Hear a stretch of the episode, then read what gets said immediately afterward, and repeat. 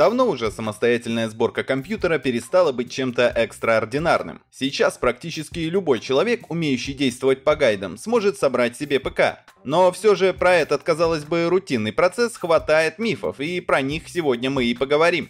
Первый миф. Термопасту на процессор нужно наносить крестиком, квадратиком, звездочкой, знаком бесконечности. И при этом желательно танцевать вокруг системного блока с бубном. Тогда CPU точно будет греться меньше. Давайте же вспомним, зачем на самом деле нужна термопаста. Так, крышка процессора и подошва кулера не являются идеально ровными, и между ними всегда будут зазоры. В них будет скапливаться воздух, который, как мы знаем, такой себе переносчик тепла, так что желательно эти зазоры чем чем-нибудь заполнить. Тут на помощь и приходит термопаста. Да, ее коэффициент теплопроводности в разы ниже, чем у меди или алюминия, но все же на порядок выше, чем у воздуха. Отсюда можно сделать простой вывод. Термопаста должна быть нанесена на всю поверхность крышки процессора тонким ровным слоем, дабы равномерно заполнить все зазоры. Поэтому рисование хладомазью иероглифов на крышке ничего не даст. Она может распространиться неравномерно и создаст воздушные полости, что плохо скажется на температуре.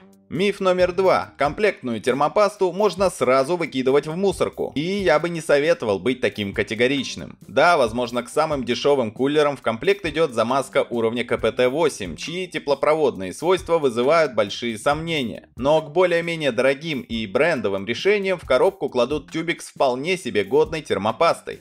Так, например, термопаста Nocto NTH1 проигрывает всего лишь градус известной и достаточно дорогой Arctic Cooling MX4, что едва ли можно назвать критичной разницей, а обновленная версия NTH2 даже слегка ее превосходит. Так что не стоит категорично относиться к комплектным термопастам, они зачастую очень и очень неплохи. Третий миф. Видеокарту можно ставить только в верхний слот PCI Express. Казалось бы, все верно, только верхний слот в случае с обычными пользовательскими системами на 1151 или AM4 обеспечивает максимальные скорости на уровне PCI Express 3.0, 4.0, X16. Все остальные работают медленнее, а значит это негативно отразится на производительности видеокарты.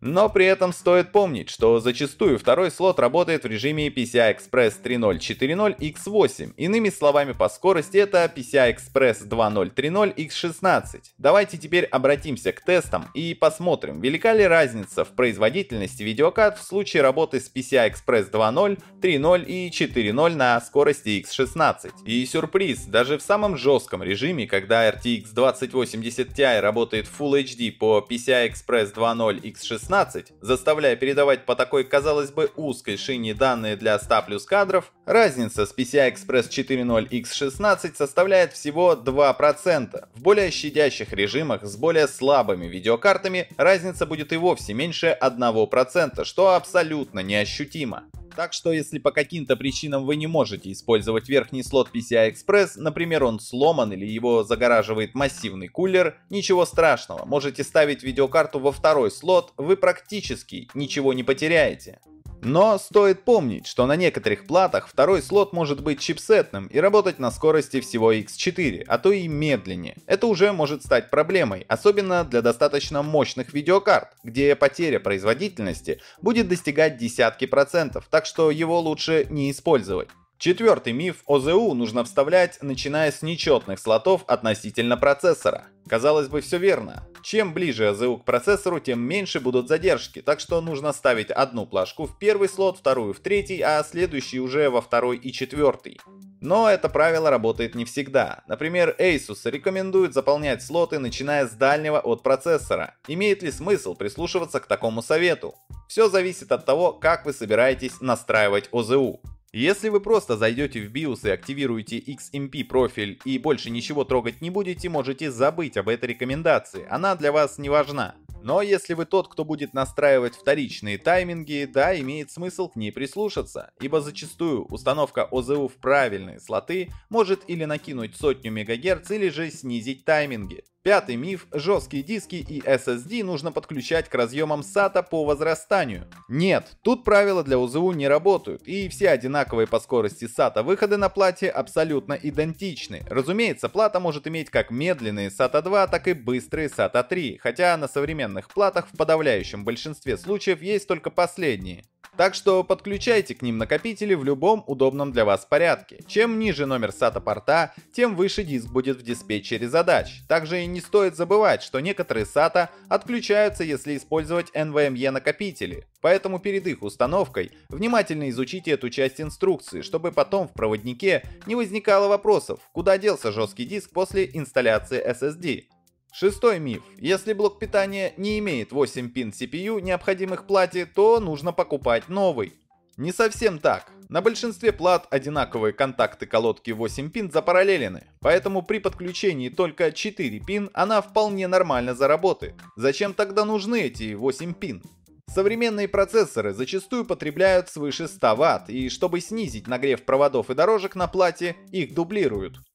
Так что если денег на новый БП с 8 пин пока нет, некоторое время можно использовать старый с 4 пин, но при этом не стоит увлекаться тяжелой работой на CPU. Во-первых, раз блок питания не имеет 8 пин, то он или старый, или достаточно слабый, так что не стоит его проверять на прочность. Во-вторых, как я говорил выше, подключение только по 4 пин вполне может вызвать повышенный нагрев, что тоже не есть хорошо. Седьмой миф. Если БП не имеет питания для видеокарты, то опять же нужно идти за новым. Тут ситуация такая же, как и с 4-пин CPU. Большинство блоков питания имеет разъемы Molex, а переходники с них на 6-8 пин PCI Express стоят копейки. Если будете брать что-то на Али, рекомендую воспользоваться кэшбэк-сервисом Letyshops, чтобы сэкономить на покупке. Устанавливайте расширение Letyshops и оно все сделает за вас. Помимо этого, расширение покажет, как менялась цена на товар, не завысил ли продавец ее, чтобы сделать фейковую скидку, его рейтинг, отзывы и так так далее. Выводить деньги очень удобно и быстро, прямо на карту или онлайн кошелек. Ссылки на Letyshops я оставлю в описании под видео.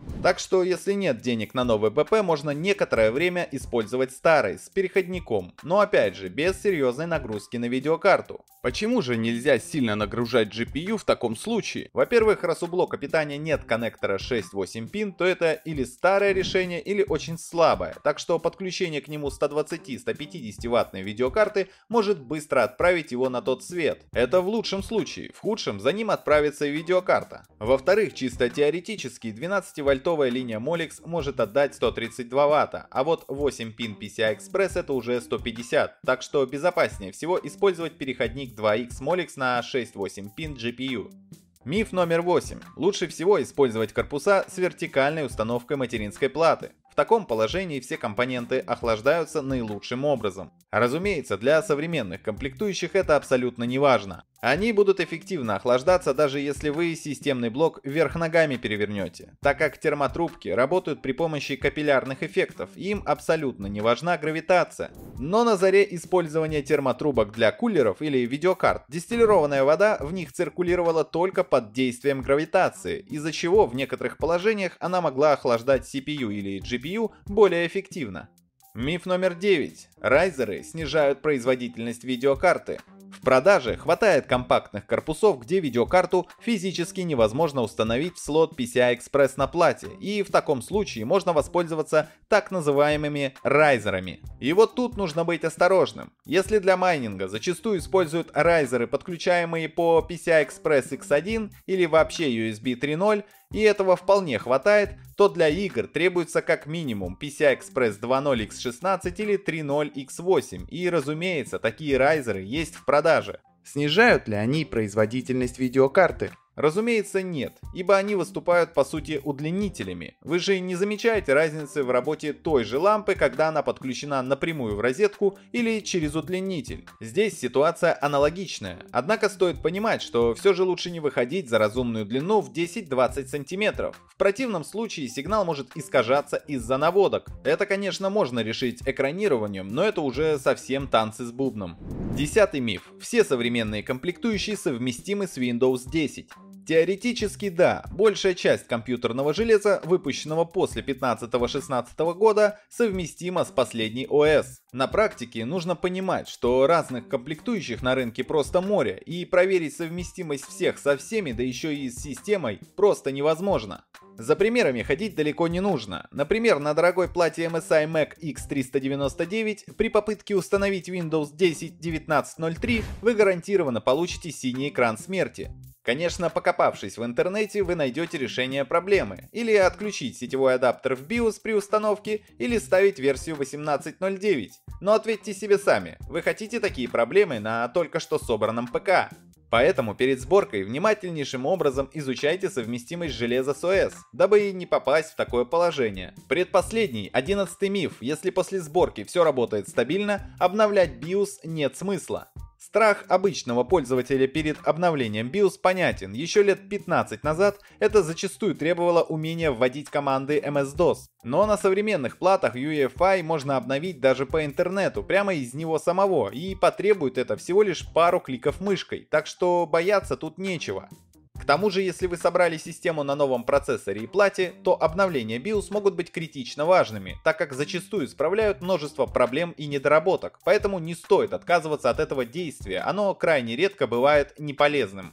Двенадцатый миф – вентиляторы можно подключать на плату к любому подходящему коннектору. В теории да, их можно подключать к любому удобному коннектору 3 или 4 пин, все заработает, и в BIOS вы сможете настроить их обороты. Но все же лучше всего подключать определенные вентиляторы в свои коннекторы, корпусный к CHA fan, процессорный к CPU fan и так далее. Зачем? Во-первых, так удобнее. Гадать в BIOS, что вы подключили к CPU Opt, то еще развлечение. А во-вторых, не все коннекторы для вентиляторов равнозначны. Так на плате часто есть специальный 4-пин для подключения помпы, который всегда выдает максимальное напряжение и его никак нельзя настроить. Разумеется, при подключении к нему вентилятора он будет работать, но всегда на максимальных оборотах. Едва ли вам это нужно. Так что лучше всего внимательно смотрите в инструкции расположение коннекторов для подключения вентиляторов.